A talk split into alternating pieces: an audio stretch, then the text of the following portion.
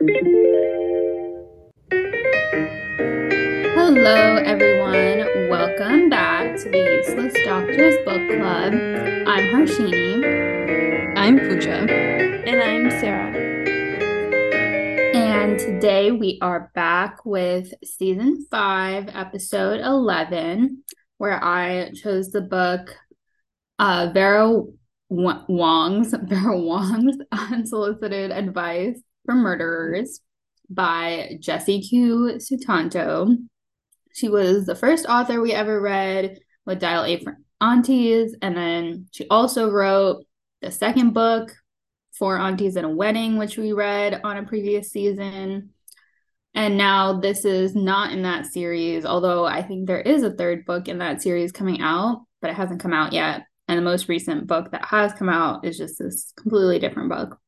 So, Pooja, could you give us a spoiler free summary of this book? Yeah. Okay. So, Vera Wong's Unsolicited Advice for Murderers is following this character named Vera Wong. She is, you know, 60 year old woman um, who's living in the San Francisco area or like at large or whatever. Um, and she's this older woman. She runs this tea shop um, called Vera Wang's World Famous Tea. Uh, and like that's like this running joke that she named her tea shop Vera Wang after the famous designer, but like her name is Vera Wong actually. Um, okay, yeah. But basically, she's like living her life, has this tea shop. It's a little bit run down. Um, she doesn't get many customers, but she's enjoying her life. She's a very like disciplined, you know, 60-year-old woman living her life. She's Chinese American and like that comes through a lot in this book. Um uh you know, she like considers herself like, you know, the Chinese mom, and she has a lot of stereotypical qualities um, of being a mom. Uh, okay. So basically, at the beginning of the book, you know, she's doing her thing. One morning, she comes into her shop and she sees a dead man in the middle of her tea shop. Um, and she's like very confused by it. So she, you know, like does a little bit of investigating, but then calls the police and whatever.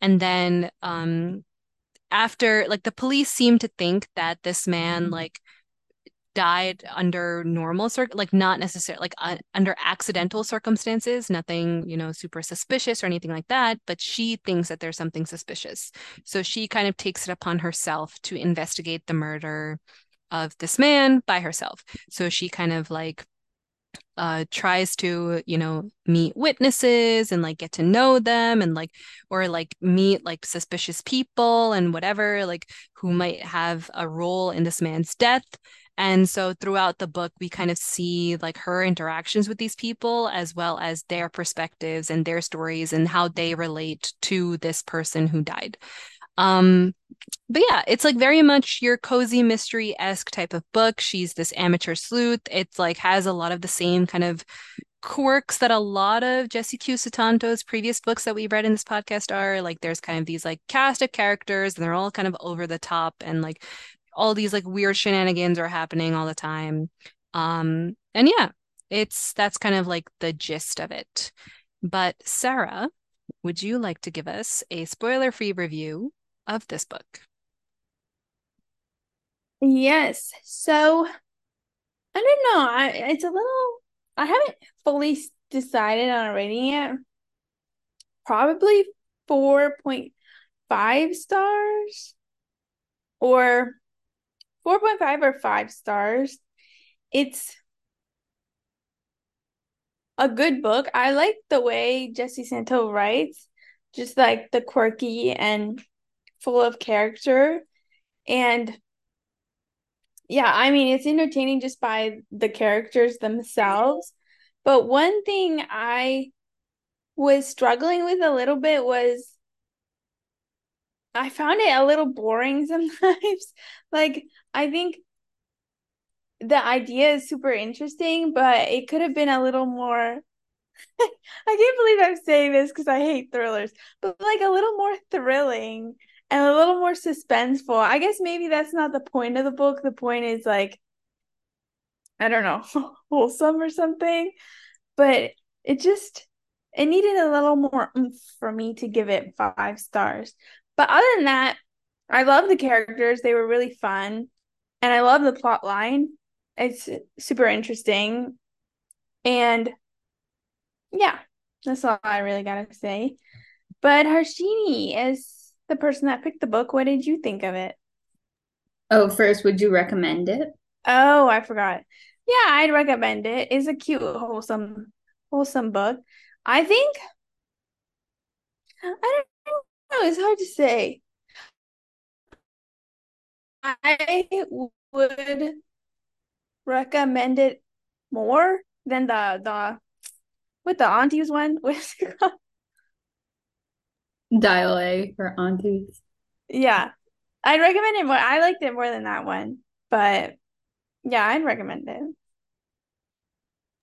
Nice, nice. Um, cool. So yeah, I think I felt pretty similarly, although yeah, I also was kind of like, I don't think it's five stars. I would, yeah, probably say like 4.5, but like rounded down. Um, because I really like this book. I actually thought the opposite. I I was really into it and like didn't want to put the book down at certain points. And it wasn't like throughout the entire book. There were just a couple times where I feel like like and I was kind of thinking this is a common tactic that authors do where they like kind of you know allude to like something like shocking is happening but you you don't know the answer. It's like you know they open the door and then you like don't know what's to happen. That that didn't happen but like just as an example like you don't know what's to happen. And then like because each of the chapters kind of switches i think i don't know. I can't remember if like every single chapter was a different person but sometimes it was like vera wong's perspective and like she figured out something shocking but we didn't like fully know what was happening. And then it would switch to someone's per- else's perspective. So you have to like keep reading to get back to her perspective or like something else where we can figure out what happened. So anyway that was a long way of saying i liked those kinds of parts of it.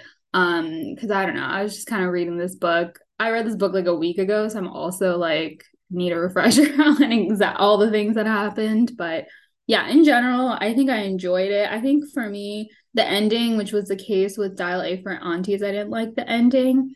And in this case, like I I felt less annoyed by the ending, but I still was kind of wishy-washy about it. Um and yeah, I I don't know. I think there were some small things like that that I didn't like, but overall I really enjoyed this book. I think it was nice to read about like as Sarah was saying, like the fun characters, very detailed descriptions of good food, which I was like super, also super hungry reading this book and like wanting to eat this food. But I feel like the general vibes of like cozy mystery was something that we needed after the last book, honestly. So I feel like that was nice.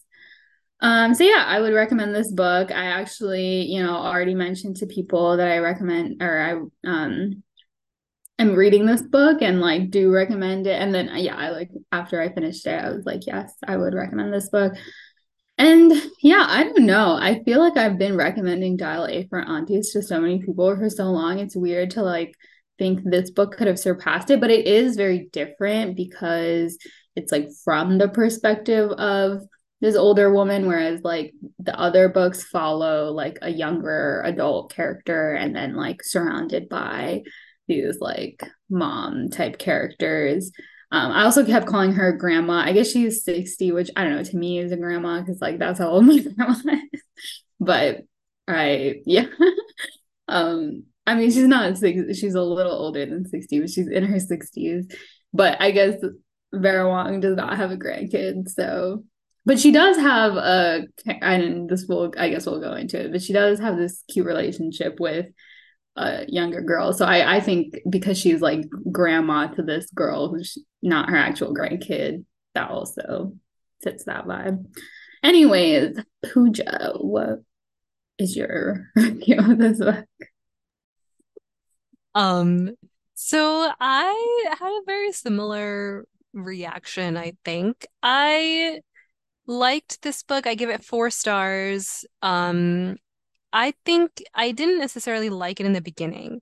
I felt like, you know, our main character, Vera Wong, was kind of cringe, a little bit annoying, like just like making weird decisions. But over time, like everyone was annoying to me. Like, you know, the others other characters were also really annoying. Everyone was annoying. I kind of also figured out who like the murder like pretty early on because of something that happens in a lot of books that I and I'll get this to this in the spoiler section but like it's like a very like common thing that happens in a lot of books and like you realize like oh okay like this person you know um that was a really wishy-washy way of saying that but I'll elaborate in the spoiler section um but yeah but I did like how things were revealed in the book and I think over time I kind of liked Vera especially like towards the second half of the book like I really think that she kind of grew on me like I no longer found her very cringe or annoying or anything like that. I kind of was like, okay, she's a bit endearing. Um, and you know, also, really loved all the food descriptions. As Harshini mentioned, I was also very hungry reading this book. Um, and I think towards the end, it got it became like more heartwarming. I really agree with Sarah's point about how this book like lacked any real like mystery and thrilling elements. I think there was like this book is marketed as a cozy mystery, and I agree. But I do think a I think even saying it as a mystery is a bit misleading. I would say it's a little bit more of like, you know, just like a very like cozy relationship book, I guess. Like just like watching people develop. Because I feel like a lot of, at least in the second half of the book, like a lot of time is dedicated to Vera Wong's relationships with other characters. And it's like more about this like found family type of situation, more so than like a woman investigating a murder. And at some point it does kind of circle back to that, but like it's very rushed. It was very like is very over the top. It's kind of ridiculous. Ending was rushed, but um I do think it's a fun book I wouldn't necessarily call it more of a I would call it more of this like found family heartwarming story about an old woman um rather than a cozy mystery but there just like happens to be a mystery. I saw someone describe another book like this but like they so they were talking about like this like vampire book but then they were like it's like the way the vibes were, you know, imagine you're in a movie theater watching this like nice indie film about like some friends, and then like next door, a vampire slasher movie is happening, and like you hear like remnants of it. I'm like, I would describe this book as like you're watching like a nice indie film about like a found family and like next door is a mystery movie and like you hear it through the, like wall or something. Like that's what it feels like. Um it's like hints of mystery but like not really mystery. It's more focused on like some people you know relationships and friendships and found family and whatever. So i would recommend four stars from me. Um but yeah did you did you like this book more than Dial A for Aunties? No. Honestly, I'm kind of thinking about what like whether I need to reread Dial A for Aunties to see whether I would actually give it five stars today versus when I first read it. Wow, you got you got more critical as time went on. I need to see like whether because after the second Dial A for Aunties book, which I didn't I gave it like three stars or two stars or something. Like I didn't really enjoy that book. And now I'm like really questioning whether I really enjoyed Dial for Aunties. Now I'm like I have to read it again to see like I have to like compare the two.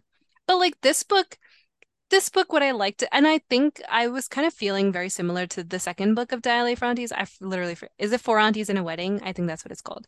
But like the I remember one of my comments during that podcast was that like it was very cringy and like d- didn't have the endearing or heartwarming nature that the first book had, especially like among the relationships and that sort of thing.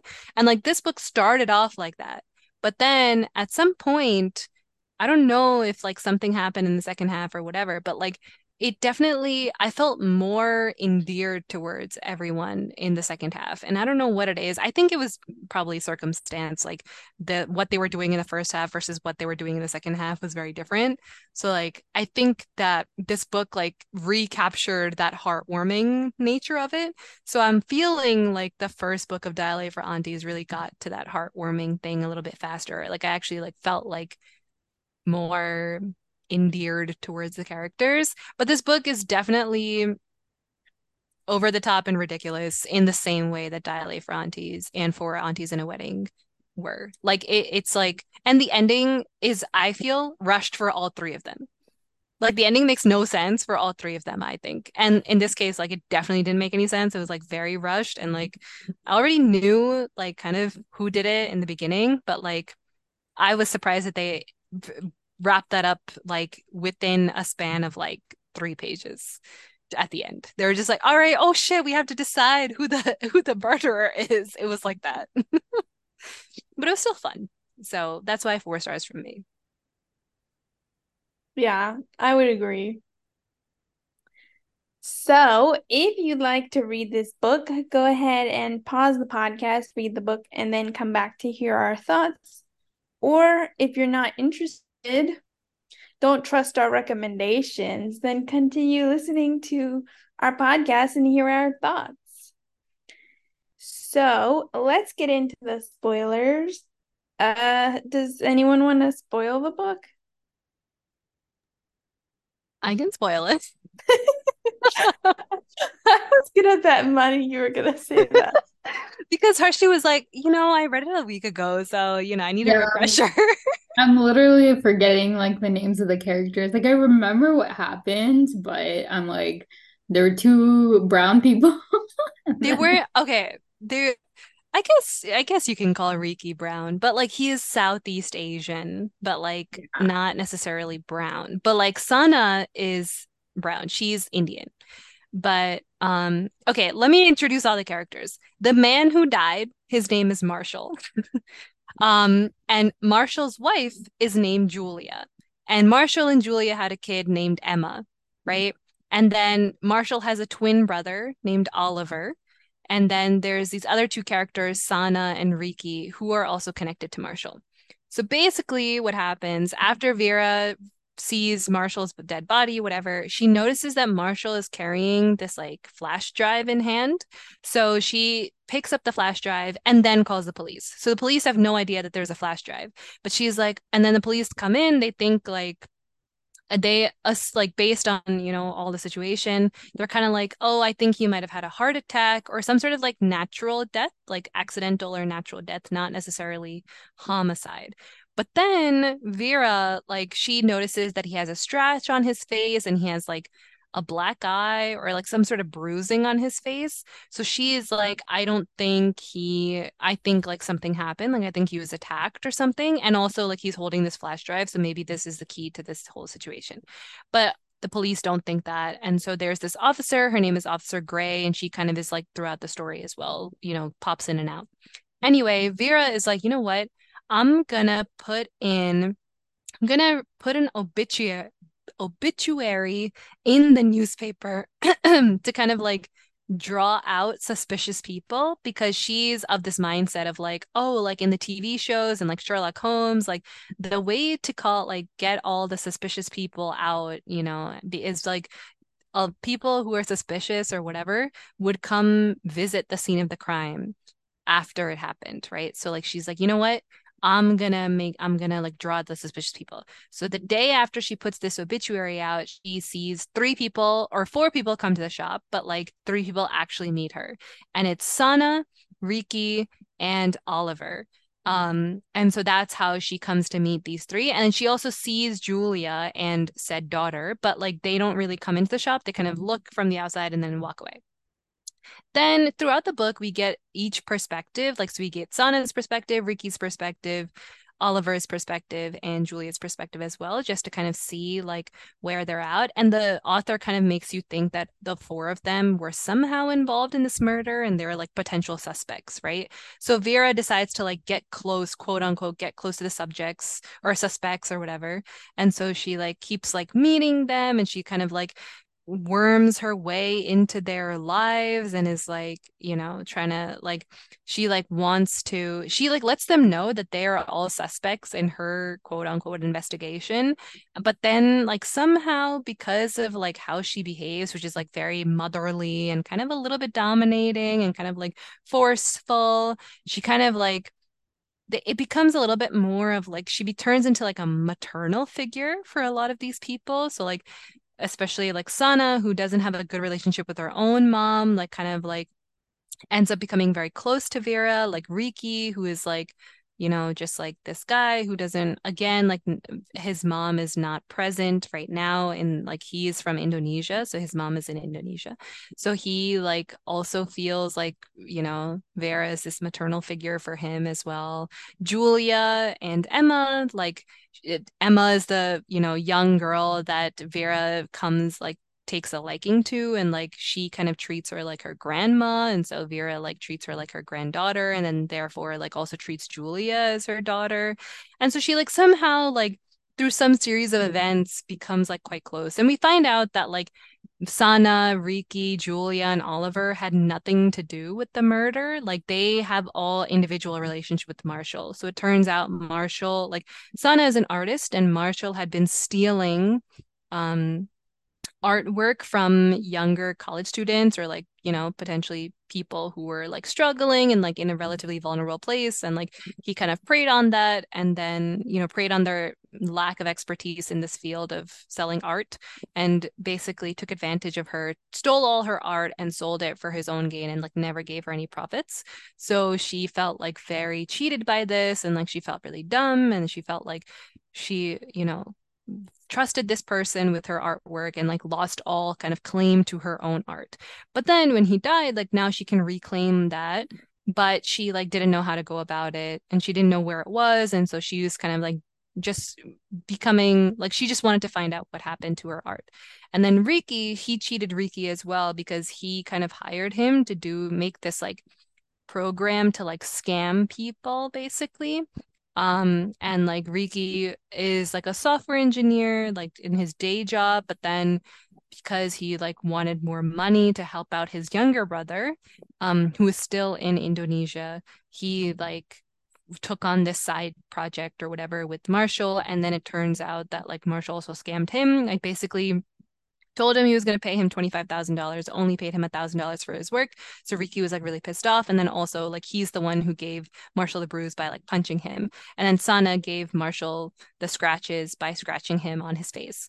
And then Julia, um, it turns out that Marshall, after cheating both of them, getting all his money and whatever, was about to leave Julia um and his daughter because he was like you're putting me down like I don't need this. Like, I can go and live a much better life. Like, I don't want this anymore. And he like walked out on them.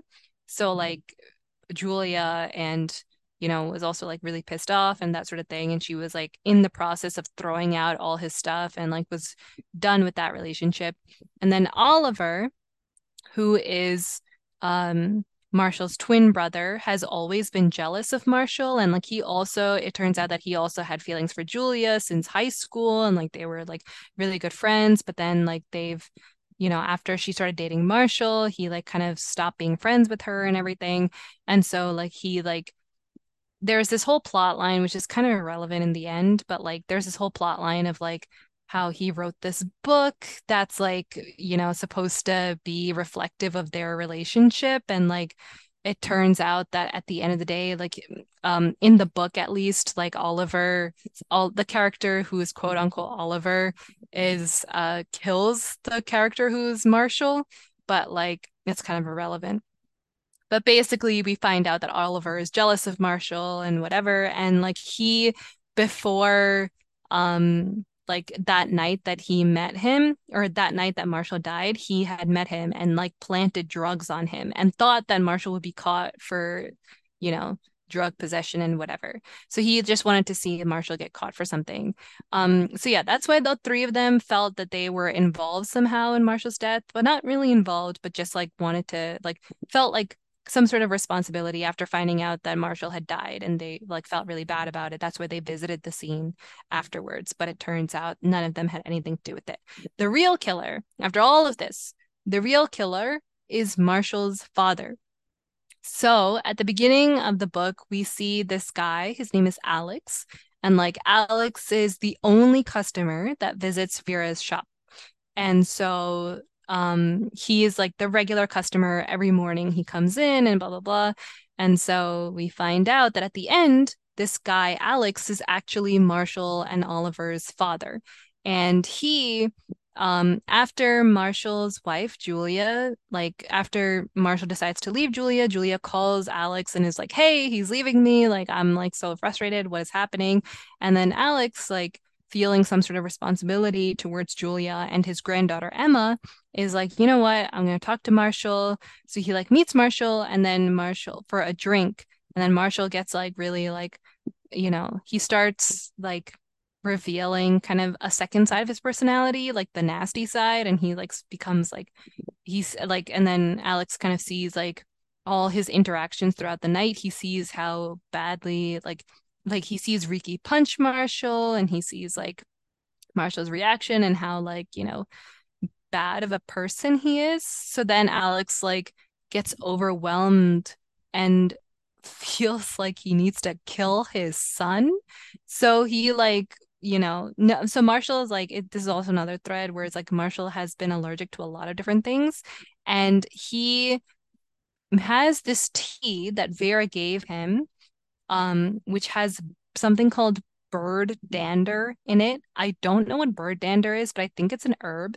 But like he has this tea that has bird dander in it, and he knows that his son, Marshall, is allergic to bird dander.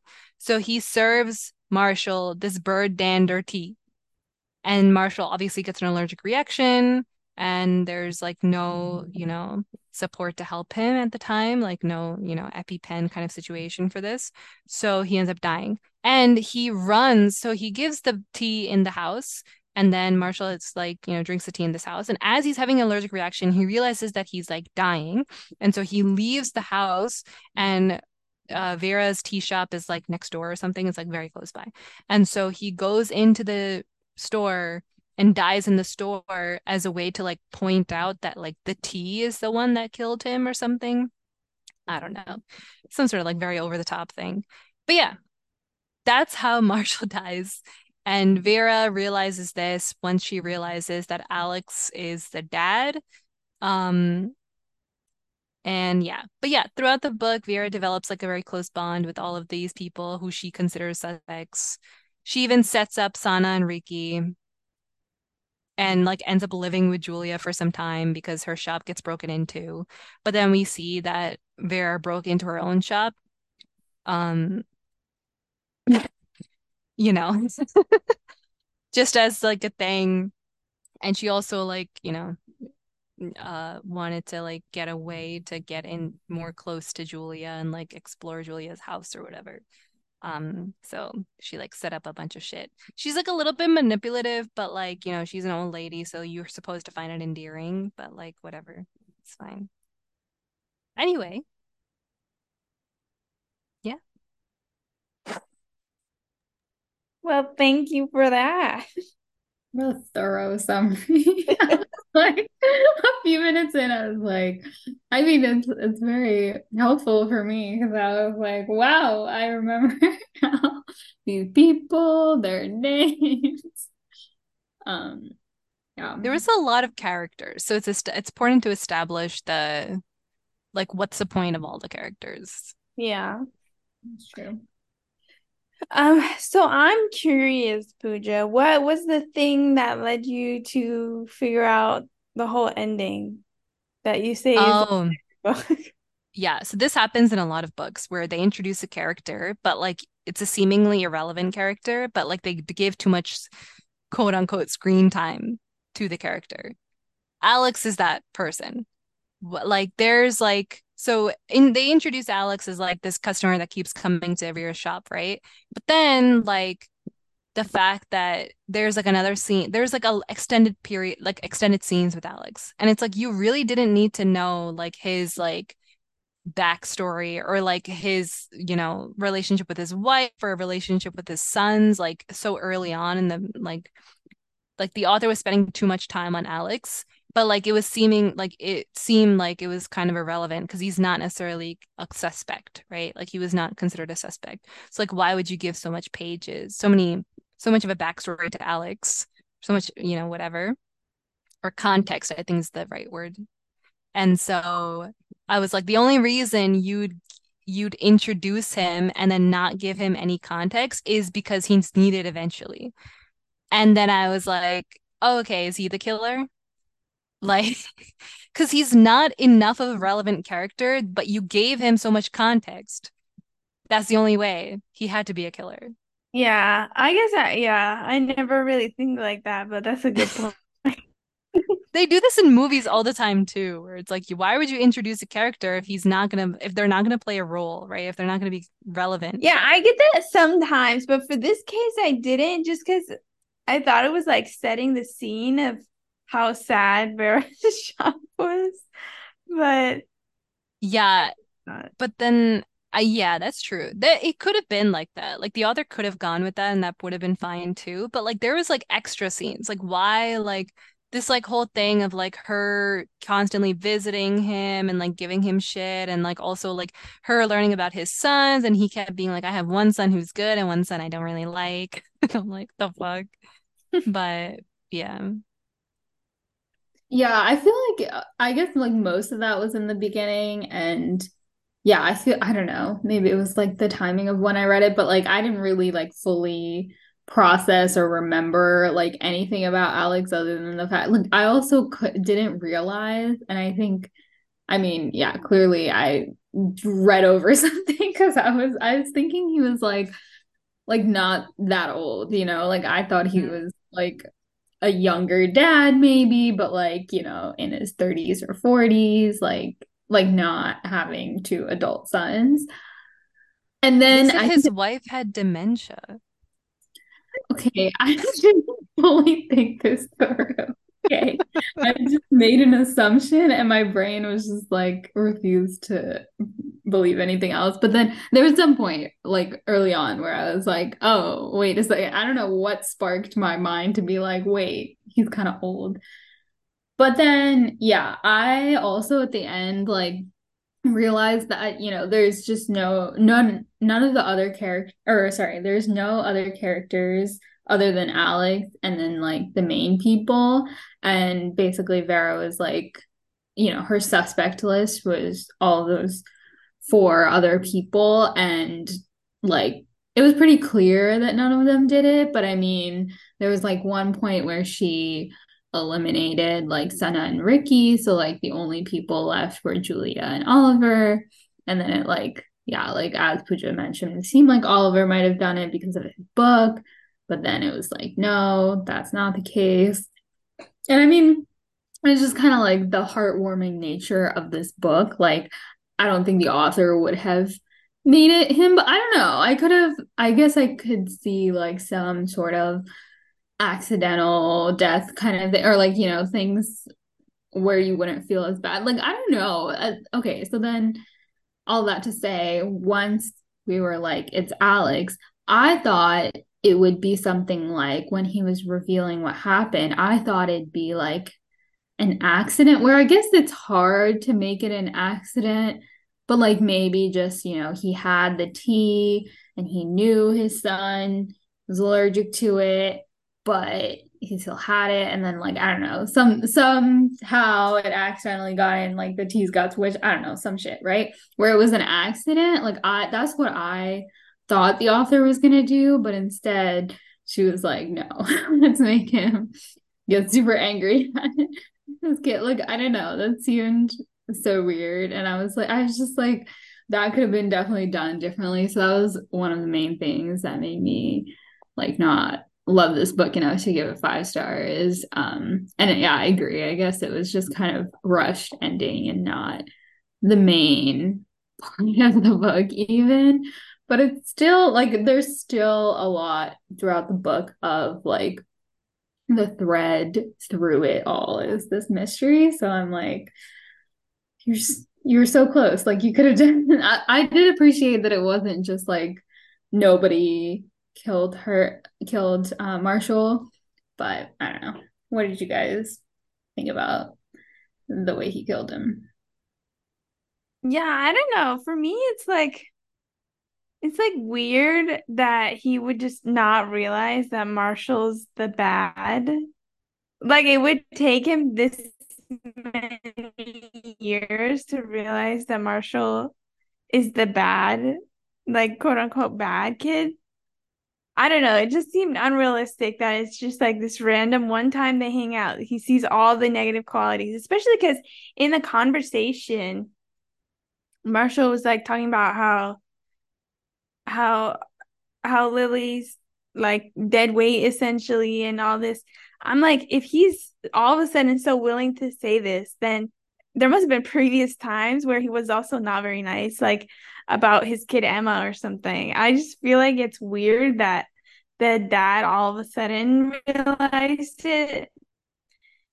Um, but as for the death, I don't know. I guess because it wasn't actually such a large focus in um this book, I didn't really mind like the way it happened, but I don't know. I think it's like weird that the dad would snap so much that he'd be like, let me kill my son because he's the evil son. like that seems a little drastic for me. yeah. I think it was like I think the fact that it was even uh, even like if I knew that Alex was the killer, I still didn't understand like I wanted to know his motivation, right? Like I and I didn't think that the motivation that we got was strong enough to warrant killing someone, you know? Yeah. I I agree. I think it, it was like a little far fetched and like I'll let it go cuz like that wasn't like I mean it was supposed to be the focus of the book, but it's not like really the focus. So I'll let it go, but I just feel like feel like yeah it's like oh shit what are we gonna do with the ending oh why don't we just make it this random dude because we can't have anyone else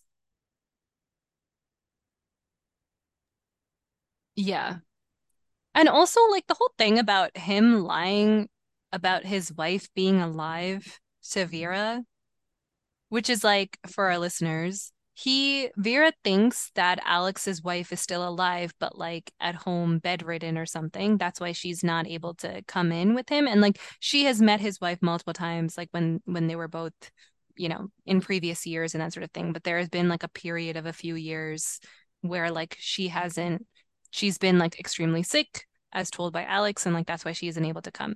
And like she had an illness and whatever. But then she died like five years prior to the book or something.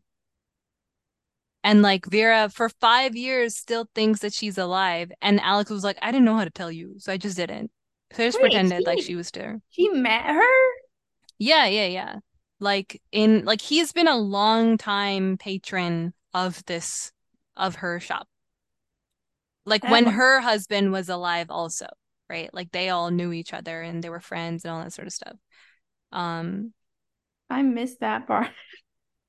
Yeah, like close and not close enough friends that they like knew what each other's kids look like because she yeah. didn't realize who Oliver and Marshall were. But like and she knew them by their Chinese names. So like because in the beginning when Alex is talking to Vera, he like mentions he talks about his sons all the time, but only by their Chinese names, not by their American. Oh, yeah. I was thinking, I was like, was I so dumb that I didn't even put the names together? But I was like, there's no way. Like I yeah. I didn't read the book like super fast, but there's no way I wouldn't see that. Yeah, yeah. They're both like he doesn't mention that they're twins. Like he like talks about them as like one son, one son, and they're both like use she he always uses their Chinese name with her. So she only knows their Chinese name. But the thing is that like he like totally just lied about like his wife being alive. And after that, I was like, honestly, I can see this man killing his son. Cause like who the fuck really? does that? Like literally, who does that? Who just lies for oh, five years that anything. their wife is alive? No, I can't say anything because I've never been in that position. But I could, I could see how you like want to pretend that she's actually alive just for a little bit. Okay, I understand if you just like want to pretend and like if you just met someone and you're just like, I'd rather just not get into it. So let me just like be like, yeah, my wife is so and so, and just never mention that your wife passed away. But like, this is someone that you talk to on a daily basis for five years. Yeah, that's true. That's kind of weird. It, I mean, it is weird, but at a certain point, like, what are you gonna be like? Oh, actually, she died like two years ago, and I didn't know how to tell you. But like, why? That's so awkward. Oh my God. Well, like, I don't understand why you had to begin in the first place. Like, I would assume, right, that like when your wife dies, like you would go through some sort of process of like, you know, like you would not come to the shop for a few days and like how would you explain like your disappearance or whatever? You'd like mention like, yeah, like this happened. Or Yeah, like she would like read about in it in like her obituary or something. You know, like she would like somehow have to find out about this, but she just doesn't. Yeah, that's true. I was Yeah, like, it's oh. pretty weird that she never found out through any other ways. But also, like, I'm like, how I forget, like, was it even like rel like did it make a difference in the book and like what happened? That his wife was alive or not alive.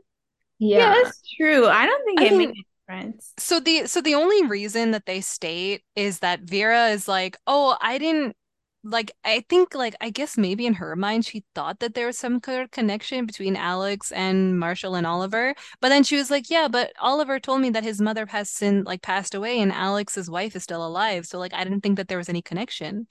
But then it turns out he's like, "Oh, I've been lying about my wife," and he's like, "Yeah, she actually died like years ago." And I was like, "The fuck?" That's convenient for the author. Like,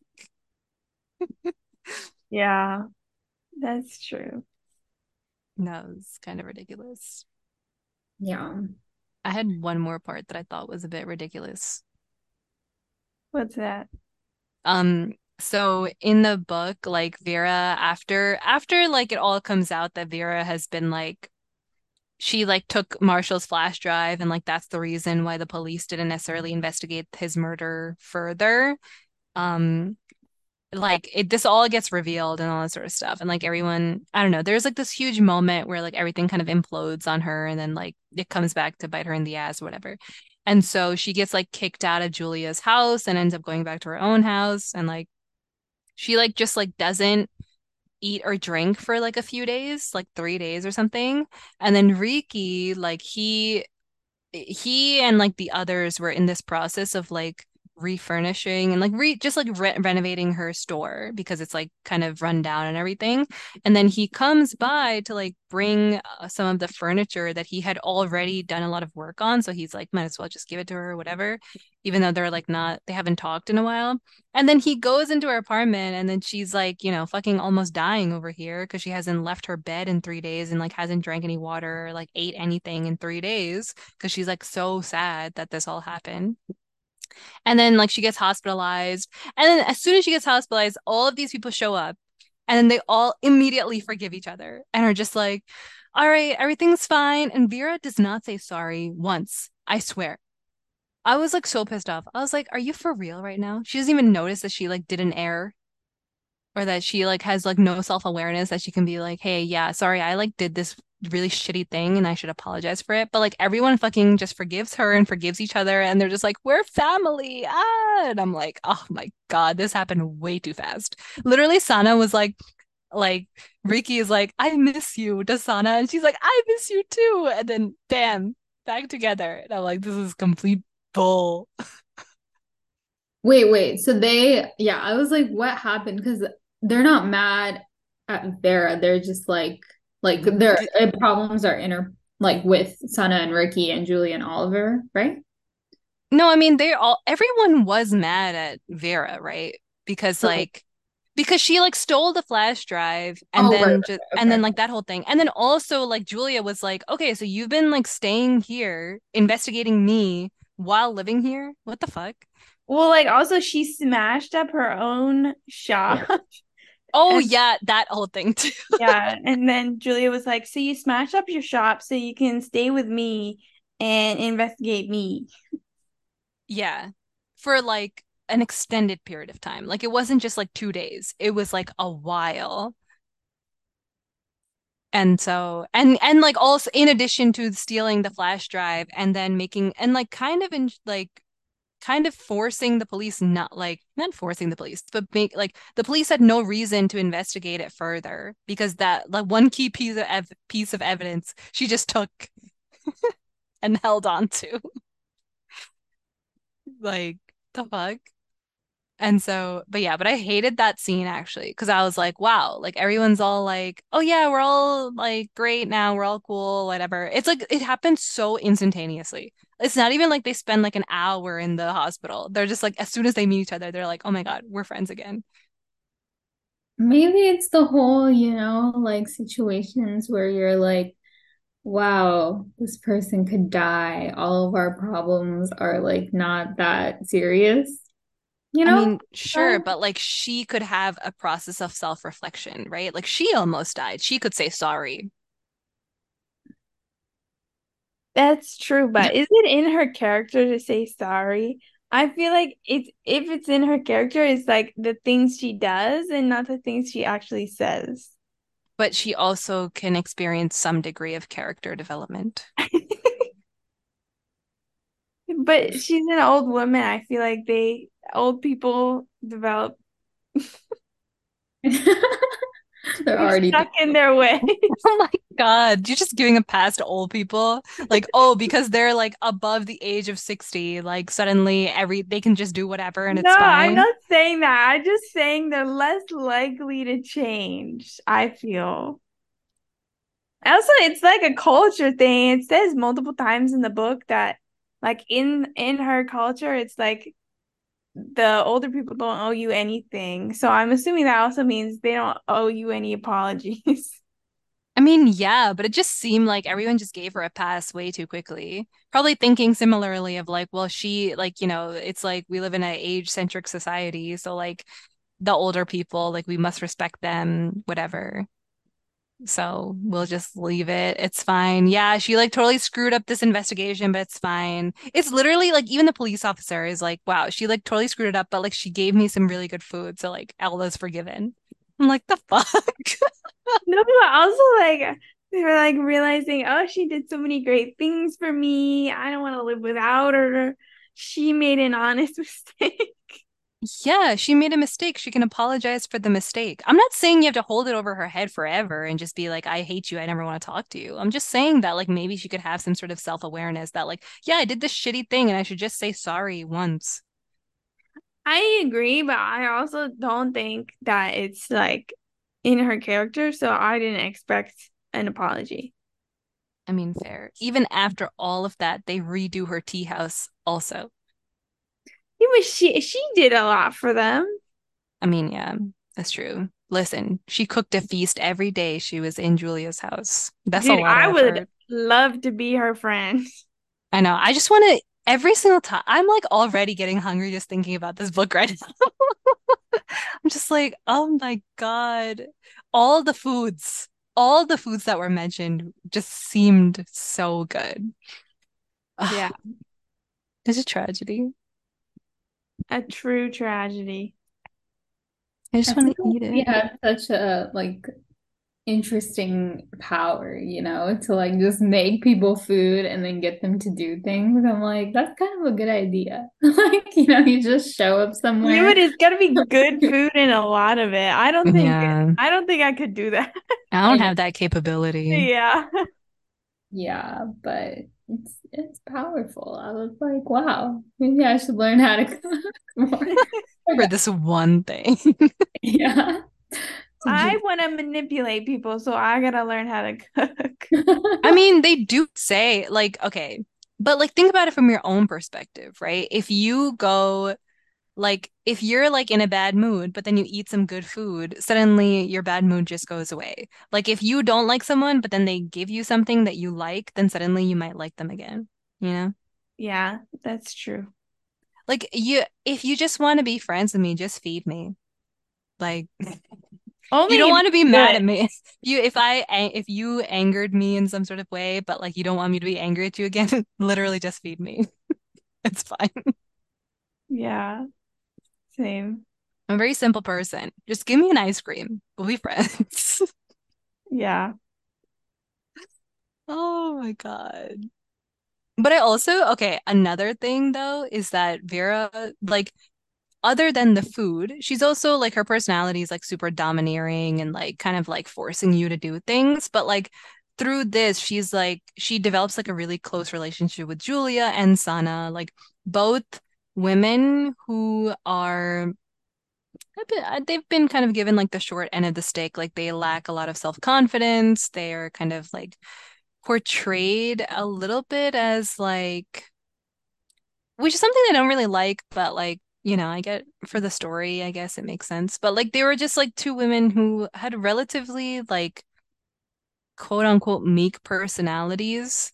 Like they were just like two people who lacked a lot of self-confidence, lacked uh, self-esteem, had been kind of run over by this one guy, Marshall, and like through their relationship with Marshall, they lost a lot of confidence in their abilities to do things and like lost love for the thing that they love. Like Sana, it was like her artwork through painting. And then for Julia, it was through photography. Like Marshall kind of like convinced them that they were not good at their at that thing that they were very passionate about.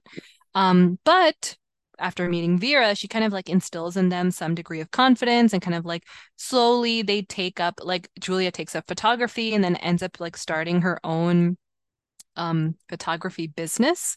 And like you know after talking with Vera and like Vera kind of convinces her like you have to like be confident in yourself start it. You have to start somewhere. Let's go. Let's do this. It should be good for you. Like you want to do this pursue it, you know, go for it. And she kind of like instills in her a little bit of confidence to do it herself. And then Julia ends up doing it and she's really good at it and ends up working out and it's great. And then for Sana, like she did not paint for a really long time, but then kind of Vera through Vera like talking to her being like okay like let's set a routine let's do this every morning you're going to come to this beach and you're going to like do some like you know she gives her a stick and then is like draw in the sand. And like but then it's like this routine of like every single morning consistently you come to this beach you draw in the sand and it's okay if you make a mistake because the water will wash it away don't worry about it but just do it right? Do this thing for you. And like through that she kind of like becomes a little bit more confident with this and then she like slowly begins to work on her other art as well. Um but yeah, but I think like that was like the I actually really liked those parts where like Vera was like working with these two people, like helping them through this issue that they both had and like you know just like being like a you know older female figure that they could you know rely on and look up to and like who would kind of like talk to them in like a very maternal way of like don't worry about it. Let's do this. Like was like it's like tough love kind of. It's like a good balance between like tough love and like just love. it's like good balance between the two. And like I thought like that was I at least for me, that was like the point in the book where I like actually started really liking Vera because I was like, okay, like you you are channeling your maternal instincts here and like it's coming out on this page and I really love this like bond that you created with like Julia and then also Emma and then also Sana. Like I really liked their bond. I was like, yes, go moms. but yeah. Yeah, that was cute. I was like, I could use someone like Vera in my life. Give me yeah. some tough love. She's like, give me some advice, you know? Tell me, yeah. tell me I should be confident in myself. Yeah, I need that. Yeah, it was cute. What did you find super cringy about her and like why didn't you like her Okay, she's just like weird. she she's just like okay, she like so in the beginning, like we've we initially see her like when she's like talking to her son. Her son, his name is Tilbert, but she calls him Tilly, right? And he's just like, I don't go by Tilly anymore. I go by Tilbert. And I was like, yo, I would go by Tilly instead of Tilbert, but like, you know, the personal preference. but like, we find out that like Tilly is like a lawyer or something. And like, basically, she's like always yelling at him. Like, she's always like calling him like, you should sleep at this time. You should eat at this time. You should do this at this time. You should do, and she's like very overbearing. And then like it was very and she's like someone who like wakes up at four and she's like oh all the young kids these days are so annoying they don't do this they don't do that whatever people my age blah blah, blah. very much like boomer mindset of like you know I am the best. You suck. Like, you guys don't know shit. I know everything. And like, very like forceful with her demeanor. Like, she's like, throughout the book, and this keeps coming up where she just like, everyone is like low key scared of her because they're just like, she will just like come in and be like, follow me, do this, do that, do this, do that, whatever. Like, I'm going to tell you this, I'm going to tell you that. And, what, and like this kind of like domineering, forceful behavior. I don't know.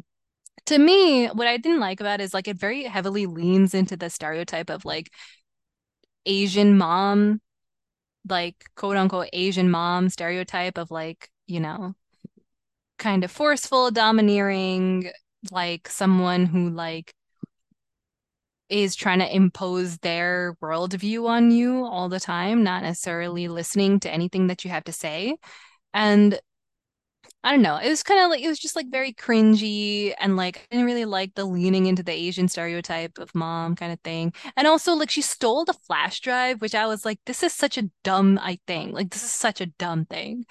I don't understand why this happened. And like she just like lies to her, her son. Her son is like, you should not have done that. You should definitely give it to the police. And she's like, no, what are you talking about? I didn't do this shit. I don't know what you're talking about. It's fine. But then like she kept this flash drive, obviously. But then like the parts where she was like being like maternal with Julia and Sana, it showed like a different side. Like she was very much someone who listened and like was not she, she had character development. And then at the end reverted back. At the end. Yeah, she didn't say sorry. Oh. Yeah, Okay, she developed a little bit though. but I also found her annoying in the beginning. I feel like she was meant to be annoying in the beginning, but like I would get so annoyed if my mom always always texted me that. Or not even just like called me and be like, "Have you slept yet?" It's like you just called me. what the fuck? Yeah. sleep at this time, wake up at this time. And I'm like, what? I don't live at home. She just didn't have anyone to outlet her her motherly instincts on. Yeah. But, but she has this new family. She can do that. And Tilly will be left alone. I also felt like that kind of relationship was a little bit like like it was very also leaning into like oh like Tilly is not a filial son. Like he doesn't care about his mom. It's like bro why are you like making that like I don't know. It's like a common stereotype of like oh millennial kids not caring about their parents or like you know, kids not caring about their parents and like the parents are the right ones and they're the best and they know everything. Like I feel like I've seen this in so many Indian movies where like the kid like they always show the way they show the movie is that like the kid is like the like, you know, a little shit and like doesn't care about the parents and like some shit happens. And then at the end of the story finally the kid realizes oh my god my parents were like the best. Like they know everything. They're the best. And it's like yo the parents don't have to know everything always, right? Like, why you always have to like showcase it as like the parents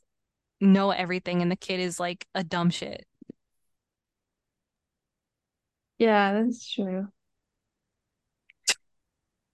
But I forgot what I was gonna say. Yeah, I don't know. I thought she was entertaining overall. I guess yeah, maybe it's supposed to be like just as everyone else grows to like her, you grow to like her.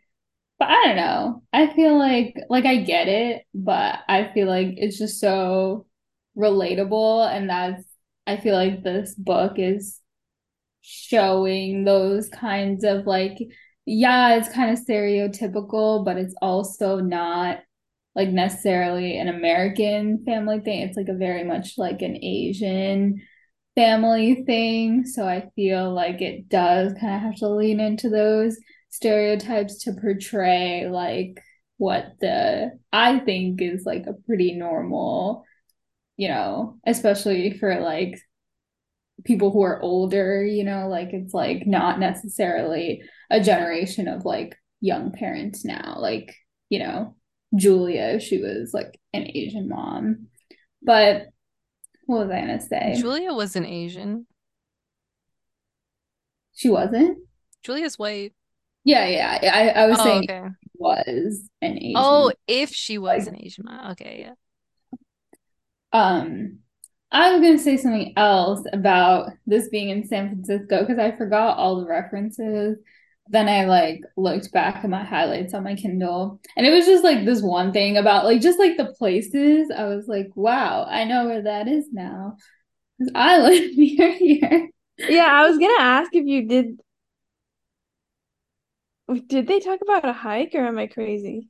They did, they Yeah. did. Yeah, Sana and Riki Riki. and Sana went on a hike. I was gonna ask if you did that hike. Yeah. Wait, do you remember what it was? Because I don't remember. Oh, I just know that they went on a hike and they had a date at their hike and they kissed near a mountain. Oh, you wait, I don't know if I'm making this up. Was it Mount Tam? Okay, I'm gonna try to look this up. I don't know if it works like Just like that. do like Command F hike or something. Yeah, I'm on my Kindle though, so it might could not find it. Um, okay, I'll look for it later. But the other thing that I highlighted that I for totally forgot about just this random line, but it's like somebody, I think it's Vera, is like like the author is like narrowing her eyes like Sh Shaina from Love is Blind season two.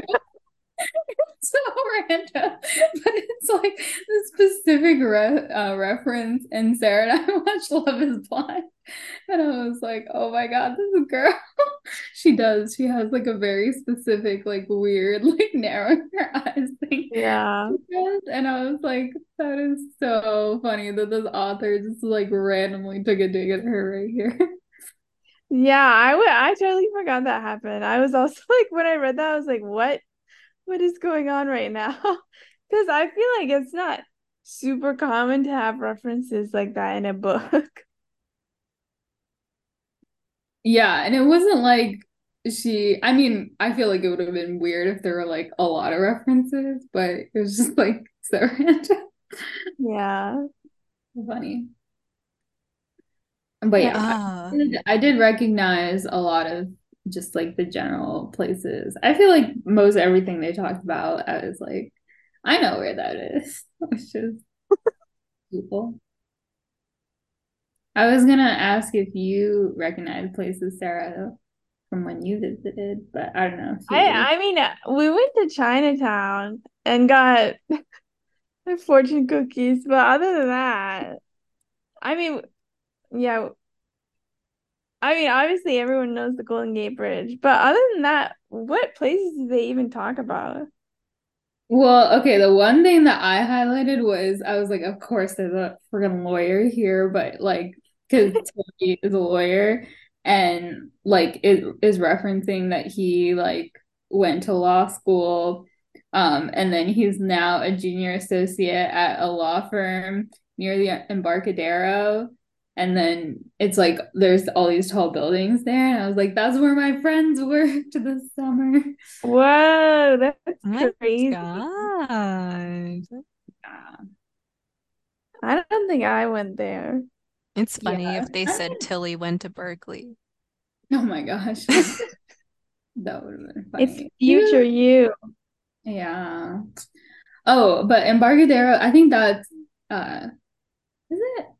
Or maybe it's like a little north, but like where we were on the bus. This is super irrelevant. But when we took the bus, I have no idea what that means. When we took the bus that one time, Yeah. we were near this building. we were in this area. Okay, whatever. It doesn't matter. You mean when we changed buses? Yeah, yeah.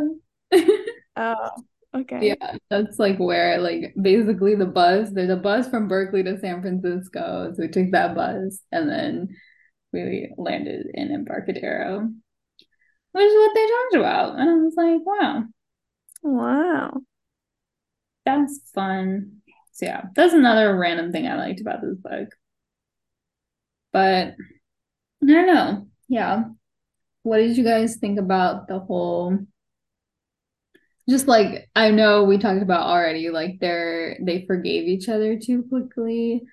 But oh yeah, Julia and Oliver are not a thing. They decided to be friends, and then Sana and Riki are a thing though. But I don't know. I was like fine with Sana and Riki because like it really wasn't Riki's fault that he like got screwed into this too. I mean, I guess he like knew kind of that this was like screwing people over and he went along with it, right? I don't know. Yeah, he like Yeah. had a Go ahead, sorry. I mean, I mean, I don't think he knew that he was stealing the art though. I mean, he knew he'd he's screwing some people over with his code by I don't know, increasing the pricing of He knew it was like a scamming whatever. Yeah. Like he knew he was building something to scam people. I don't think he knew how it was being used or what was happening, but like he he did know it was bad, but he was also desperate for money. Um, but yeah, but I don't know. I thought they needed to give him a little bit more of a compelling story. for for punching him. No, for like Riki, like being that desperate for money that he would be willing to develop a program that scams people. I mean, I mean, I mean, I didn't think it was that bad. Like his his brother being bullied and him wanting to get him out of that situation. Okay, but like, oh yeah, I guess like his brother being bullied, yes, but it was more so that like, oh, his brother is like such a genius that No, he keeps I don't think skipping grades. no, I feel like it's more trying to save his brother from being bullied because he can't he can't go to his grade or he'll fill his classes because Do you know how large Indonesia is as a country? No. Are you, well, no, I meant like, I mean, like, I feel like there were other options. Like, you know, there were there were other things like to be like, I like at least like as an in-between solution, right? Like before Riki, because like you just gonna mm-hmm. move the whole family? he wasn't gonna move the whole family, just the brother. The brother to be by himself? Have you heard of boarding school? Yeah, but like that's so sad. I mean, fair. I'm not saying it's like amazing. I'm just saying that like they he didn't need to be that. I didn't understand the reason for him to be that desperate that he's willing to build a scam program. You know what I'm saying? It's a lot of money and not a lot of work. I mean, I wouldn't say I would be opposed to doing that. All right, fine. But like, I don't know. I was just like, I didn't. I'm also like his whole thing of like, oh, we just set up a verbal contract. I'm like, never, never believe a verbal contract. What the hell? Yeah, I would also never do it without getting a little bit of money up front. Yeah, exactly. Verbal contract, no money up front. But then he was like, but I saw a job posting. I'm like, that shit was not on LinkedIn. It had to be some like sketchy site. I actually, you know that this is um this is so dumb. But like um I'm pretty sure this is a case that happened in like Vietnam because it was featured on this show that I saw. And they were like, this is inspired by a true case where like they lured in like college graduates to build a scam program in Vietnam. And then I think it got like they all got arrested or whatever, all the people involved, but like still, it was like luring in people and like not paying them appropriately. And it was like, and then they t eventually, like, once they got there, told them, like, oh, yeah, it's like a scam like program to like, you know, lure, Damn. get people out of money. So I think it's based off of a true thing. Seems vaguely familiar, but It was in the show Taxi Driver. I don't think I watched that. I don't know. Okay. Plug for Taxi Driver. It's a good show. Yeah, that's crazy. Yeah. See, it happens. I mean, though, yeah, I, I'm not saying it doesn't. I'm just saying in his position, like he already has a full-time job that like pays relatively well, right? Like I'd assume if he's a software engineer in San Francisco, like he's probably one of those big tech bros. well, from it, what it sounded like, it, I mean, he was making money, but not like bank. No, he was making money, but like San Francisco rent is really high, you know? Yeah. High cost of living. It is. And then now he has a girlfriend. Sheesh. But she's rich, so I know she's got that trust fund money. yeah. Good for her. Yeah. What'd you guys think of Oliver and Julia and that whole book shit? book shit. I don't know. I feel like I don't even know what to think about it. Because, I mean, if I would read that, I would also be like, what the fuck? But at the same time, I don't know. How are you so clueless that you wouldn't see that any signs that the guy could like you? I know. I was like, you have to be dumb. Yeah. Yeah. I also feel like, I don't know. Personally, I was like, I feel like she got so mad. Wait, like, what was her whole thing? I don't know. I feel like she got like super She got super angry at him. Yeah, just I think I think I'd be a little upset, but not as upset as she was. I think she was like upset because she thought he was manipulating her. Dude, she jumped from A to Z so fast. Yeah. Like she was like, oh, he like now that Marshall is dead, like now he sees his chance and now he can like think he's Emma's dad. And I was like, whoa. Yeah. Yeah.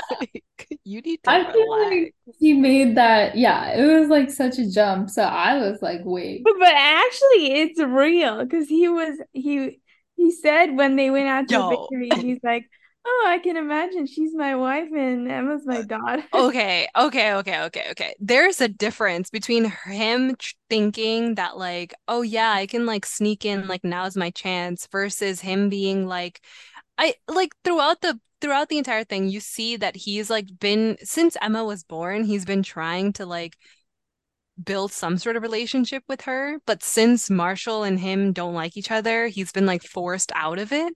So like I don't know. I think like you see him like even before that thought, like just try to be like, why is Emma like this? Like I want her to feel comfortable around me, like making a lot of effort to be like close to Emma, to be like, okay, I'm like your uncle, like please recognize me, like please know who I am, that sort of thing. Just out of like, you know, some sort of like uncle affection. But I don't I don't I don't know. I never got the sense that he was like super obsessed with Julia. Like I got the sense that he was like really into her and like liked her, but like he kept his distance for 10 years, right? Like he's he did not do anything for 10 years and then like now since like they were friends from before, very good friends from before and her husband died, like that's why he's like trying to like help her out. But I didn't necessarily see any like bad undertone to all those interactions. But like she was full on like, oh my God, he's trying to he sees a chance and he's trying to take it. It's like, yo, what the fuck? I don't know. Maybe just because we see his perspective, but I agree it was like a little over the top. It was weird. But also I'm glad that the author did not make them get together. Well, I mean, I thought it would have been cute. You know, in the beginning, I thought Alex and Vera were gonna get together. You just want everyone to get together. I Alex mean, had a wife. like that. Alex had a wife, at least at the beginning, Yeah, it I made it know, but. I was like, she has dementia, she's gonna die soon, and then he's gonna end up with Vera. God. Even though I don't think they're in the same age group, but I think they are. I think. They're both grandparents' age. Like Alex literally has a grandchild. Oh, you're right. Okay. Yeah. Yeah. I never I- thought of Alex and Vera, but that's also because I thought Alex was the wrong age. But, but then, yeah, I don't know. I was really thinking, yeah, there's just gonna be like, you know, there's like two guys, two girls, so like they're both gonna be two couples, but I also like that they didn't get together because of all like the shit that happened um and like her getting so mad about it and all of that. But yeah also the whole like I don't know Marshall was a shit person. I was like trying to figure out like okay is the author just gonna make Marshall like a super shitty person or is he gonna have some redeeming qualities? But he was so such a bad father to to Emma that I was like that's wild you know? She should should have a male figure in her life so Yeah, the author really made Marshall like the actual worst. Like zero redeeming qualities. And I feel like that's why you're like, all right, do we even care that he died? Literally, we don't give a shit. We're like, yeah, he died. Cool. Good to know. But yeah, but the thing about the other thing that I found, like, I think the other thing that Julia really was pissed off about with Oliver was that, like, she was like, oh, you know, like, after I started dating your brother, you totally stopped talking to me and, like, never wanted to, like, we weren't friends anymore. That really hurt my feelings. I was like, okay, listen, I know the feeling of, like, as soon as someone, if as soon as they like you and they see that you're no longer available, they don't want to talk to you anymore. However, I also was like, can you blame him though? Like you know your husband. You you know Marshall and how shit he is. You really think he wasn't like that to other people? And you really blame Oliver for keeping his distance? It wasn't like he was mean to you. He just like wasn't close to you anymore. And she was like, "Oh, like once he saw that he no longer had a chance, he didn't want to talk to me anymore." I'm like, "Girl, you need to relax." Yeah, that's a, a huge jump in conclusion. Especially, I don't know.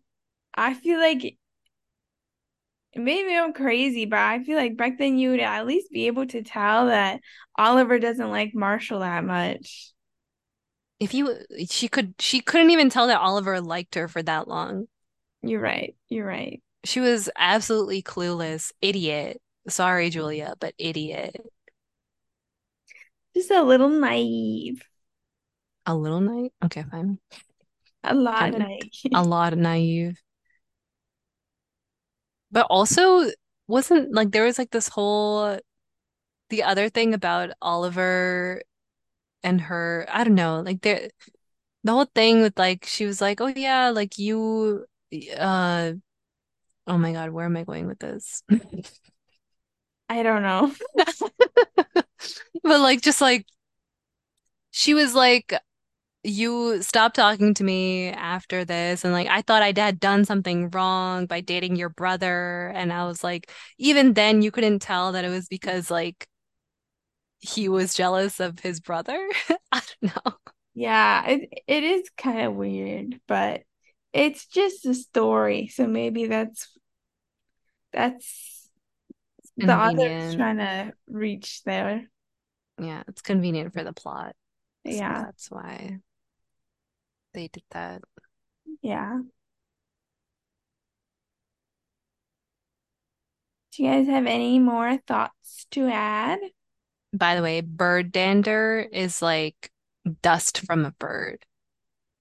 And That's what I gathered. I can't believe people drink that though.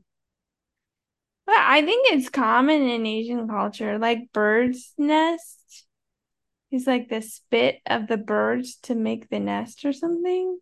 I don't know. Oh, I feel like that's what Chris told me, but I don't know if it's true. I Bird- thought it was like the actual like I mean, birds' nests are just like twigs and shit, right? I mean, yeah, but each, But like other things as well, I guess. each bottle contains a bit of swallow bird's nest. I don't know. Isn't swallow a kind of bird though? Yeah. Yeah, So it's it's their clean nest, right? their nest. Yeah, I guess. Hmm. I never thought about that. I guess to put together the twigs, the birds spit on it and then it sticks together. Yeah, it's sure? thickened by the spit and fibers of the nest. Learning so much. Interesting. I didn't know that. Yeah. But I'm like, I'm surprised that people would take like bird debris, like dust and feathers or whatever, and then be like, yeah, let me like drink this. It apparently it's promotes good health. All right.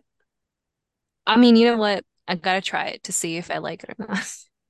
Actually, Costco sells it. That's why I wanted to get it, but Chris says he doesn't like it, and I'm worried I'm not gonna like it, and then we're just gonna have a like a Costco sized amount of Bird bird So I don't want to get it from Costco. Yeah, Yeah, maybe like a tiny version somewhere. Yeah. Do they sell it in Whole Foods? They d definitely do. Really, I I never seen it, but I guess I I don't know where it would be. I guess maybe I didn't look in the Yeah, right where would they sell? In like the vitamins aisle. Or maybe like some Chinese place would sell it. I don't know. Oh, like a Chinese market or something.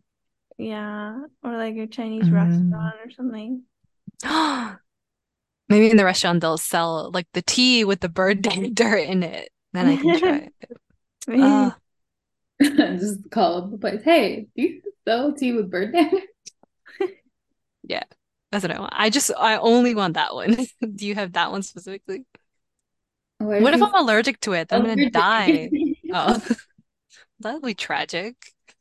Yeah. Well, you don't know until you try it.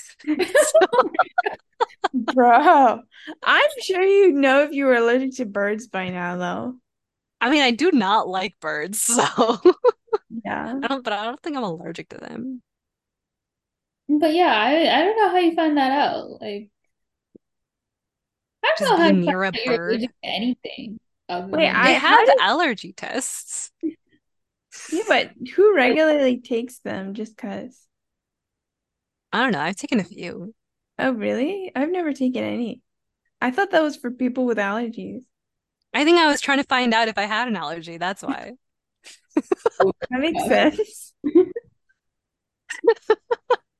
But how do they even test that? Do they just give you small amounts of random shit and they're like, No, I mean, mine, I had like this whole like breathing test thing, and like there was like they were trying to figure out like, oh, like they literally were like, do you have an allergy to this? Do you have an allergy to that? And I was like, no, that's why I'm taking this test to find out if I do. So I don't know. But like But- they don't It says in the mm. book that how they how Marshall figured out that he's allergic to birds, but I can't remember how. Oh, because the because the covers, like the duvet, had goose feathers, and he was sleeping with it on, and then he couldn't breathe. I Mm. got it. That's how you figure out whether you're allergic to birds. you Okay. see whether you can't breathe Yeah. you're a not near a bird. You don't have to be near a bird. Just like You have a duvet with goose feathers in it. That, no, add that, yeah, I guess. You just like sniff a feather and be like, do it, can I breathe? Yes or no? Yeah. Yeah. No, that's crazy. Like, because I mean, like in a city, at least I don't know about San Francisco, but I'm assuming it's like every other city where there's like pigeons everywhere near you. There's actually not as many as I. Well, actually, I don't know. I don't. It's not like New York. I don't remember there being a lot, but I also Yeah. wasn't looking for pigeons. So In Atlanta, there's like always just here. Interesting. So many, so many fat pigeons. There's not many birds in St. Louis. Or maybe I just don't notice them. I mean, there are there's a lot there's like this big park that's like a conservatory for birds, so obviously there's a lot of birds there. Maybe they just all stay there and they don't go into the city area. Yeah, it depends. I feel like it kind of is related to how dirty the city is. Like there's just so many food options around here that there's so many birds that just hang out around here because they're just like, always eating like something that fell out of a trash or something. Mm, yeah, makes sense. So, not that Atlanta's like dirty, but like there's like a lot of restaurants and a lot of food that just gets dropped. So like a lot of birds hang out near this food. Yeah. Yeah, it's kind of crazy. Yeah, kind of. Now I want to go to a tea house. I, I like yeah, when when they were talking about her tea house, I was thinking about that tea place that we went to in San Francisco. Oh God, you guys did so many things in San Francisco. You went to the bus? Oh, JK Garcia wasn't even there. I know. I was like, I'm not, I wasn't there. I I thought you were because um Mahima's sister went. I thought that was you. Okay, sorry. I went to a tea house in San Francisco and it reminded me of this. I've only been to one tea house, and that's the one in Pittsburgh. But that yeah. Dobra Tea. Bruh.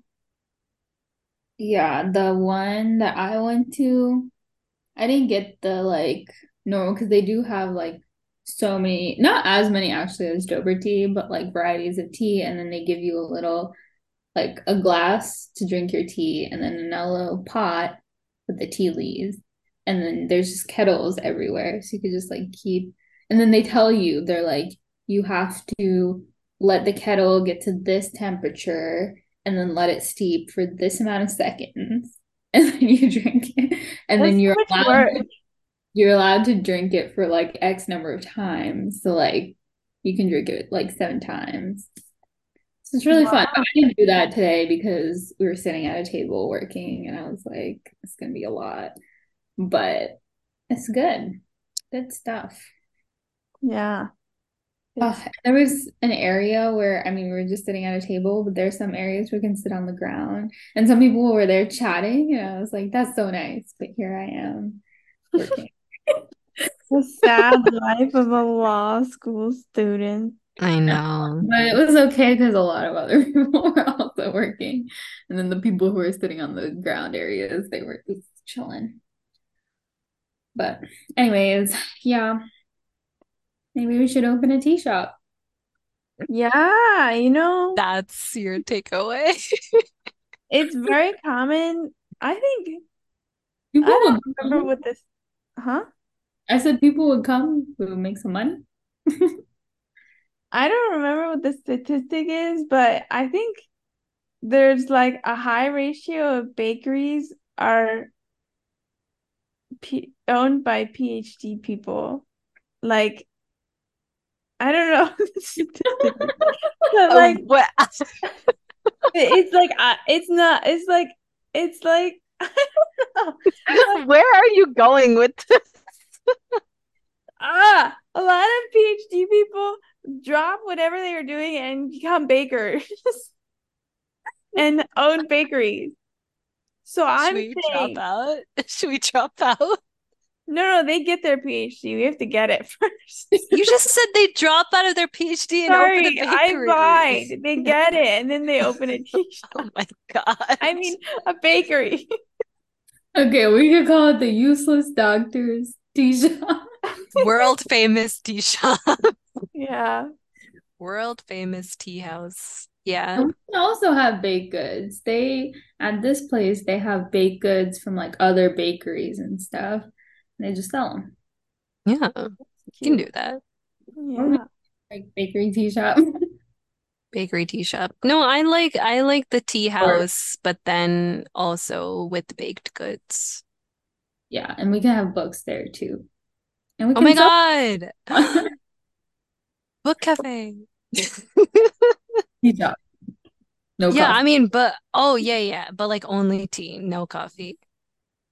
Yeah, but I think we'll uh, we'll get more people if we also have coffee.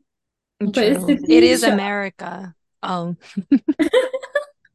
You're Should right. If Dobra tea can make it, we can make it. Yeah.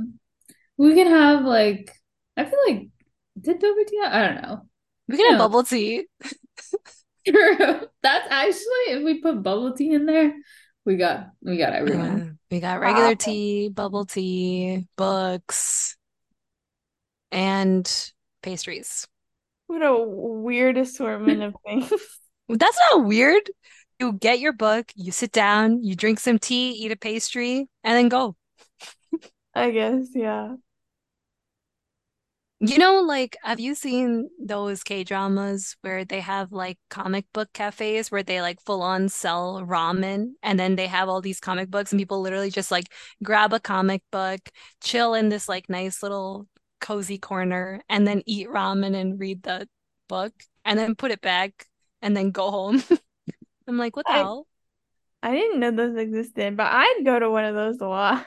Okay, look up comic book cafe and then tell me, isn't that like so cool? I feel like they should do that in America, but like with regular books, which I understand is a library, but like it's not the same because the ra ramen is not served in the library. I think I think comic books is better because it's not like crazy long. Like I don't want to read a Mm. 300 page book in one sitting while I'm eating my ramen. Okay, Mm. novellas only. We'll only do only do novella. No, but I like this idea of book cafe. Honestly, I've thought about this. Yeah. Earlier when you guys were talking about dropping out, we got an idea, we got a plan. Lovely. I don't have to finish this. Okay, I only have like a year and change left. Like we can we can make it through. We can get through it. I think I think it'll be better if we have our degrees. So we can really be useless doctors because we're not we're not actually doctors yet. I want people to call me Dr. Kasula when they Bro, Here That's- is your that's Thank- why you want your degree? When you're No, working at this I'm s- cafe. I was saying in the cafe. Like Yeah, I give someone a tea and they're like, "Thank you, Dr. Kasula," Bro, that oh my gosh. to remind me that I'm not using my degree the way it was intended to be. If someone was like Dr. Bernhard, I would like die. That's so uncomfortable for me. Why? You earned Because that I think of my dad is Dr. Bernhard. Okay, listen, my parents aren't any doctors, therefore I'm the only Dr. Kasula. You could change your last name, Sarah. You could. I don't wanna. No, they'll call you Dr. Sarah. Dr. Sarah. Dr. Sarah. I don't know. Maybe I'd like that better. Yeah, I think if people called you guys doctor, it wouldn't be that crazy, but they called me doctor. I just have a JD. Just be so funny. Wait, are are people with JDs called doctor? No, but like it's still a doctorate. Yeah, it's called Juris Doctorate, right? Yeah, I was just, yeah, I was just wondering like do No. people I feel like call lawyers I feel like that's so weird because like it's I don't know, it's like the medical profession, like more similar to the medical profession than other things, but it's like they're medical doctors and we're just lawyers. We're just Yeah. Yeah. Mm. And we're teachers. Except none of us are teaching. You can't catch me dead teaching. I would not. Sorry. I apologize if my advisor is listening to this. I apologize.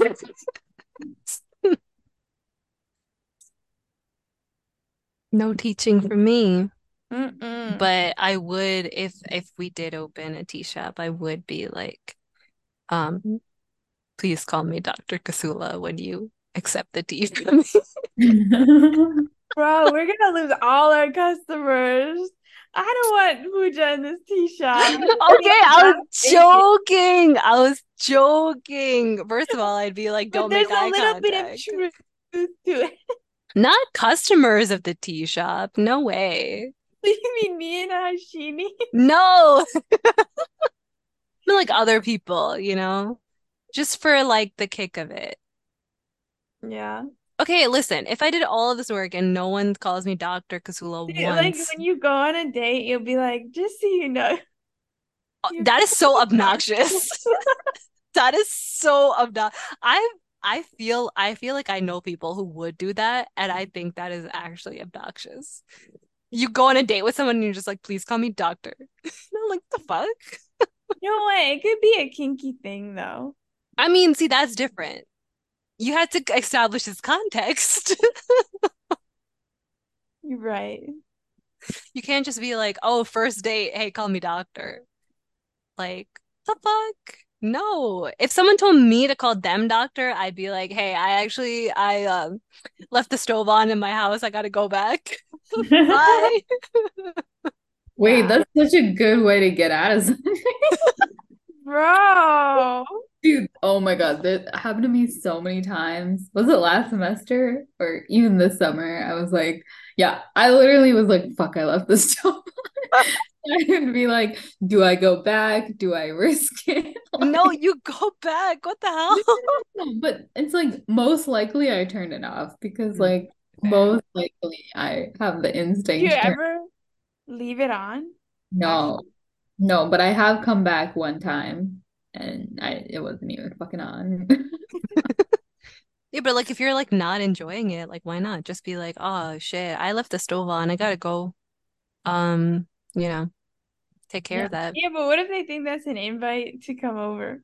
Who? Yeah, I think I left my stove on. You want to come to my apartment? That's a good way to come get someone to come to your My God. I guess it all depends on how you say it though. Like if you say it like, oh shit, like I gotta left the stove on. Okay, bye, I gotta go now. But if you're just like, oh, I think I left the stove on. Um, Oh, that was seductive. Where has this podcast evolved? Oh my God. This has nothing to do with the book. listen, this is interesting, okay? This is an interesting discourse. You better leave this in, Harshini. I will. Uh, Okay. Do you guys have any other thoughts to add? no. I think that was the that was the peak of my contribution right there. Yeah. Okay. Then that is the end of season five, episode 11. Uh, next episode, we are going to be reading The Connollys of Country Down by County down. County Down. Yep.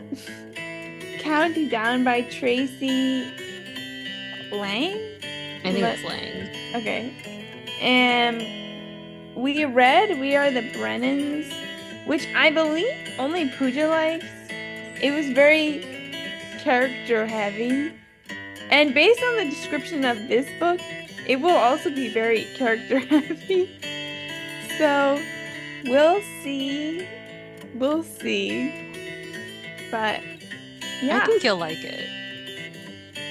I honestly read the description and didn't think I would, but Then why'd you choose it? because all the other uh, authors are like thrillers or something I absolutely did not want to read. So Fair. I could have been like, could have chosen another Colleen Hoover, but I I guess we decided we're not gonna do that yeah, again. we're not reading Yeah, we're not. Yeah. But yeah, no, I feel like yeah, it literally says like family. Um, oh my God, but there it says this person finds a chance at love in the most unlikely place. There's That calling to me. There's a love story. Yeah. All right. We'll see you next week. Goodbye. Bye. Bye.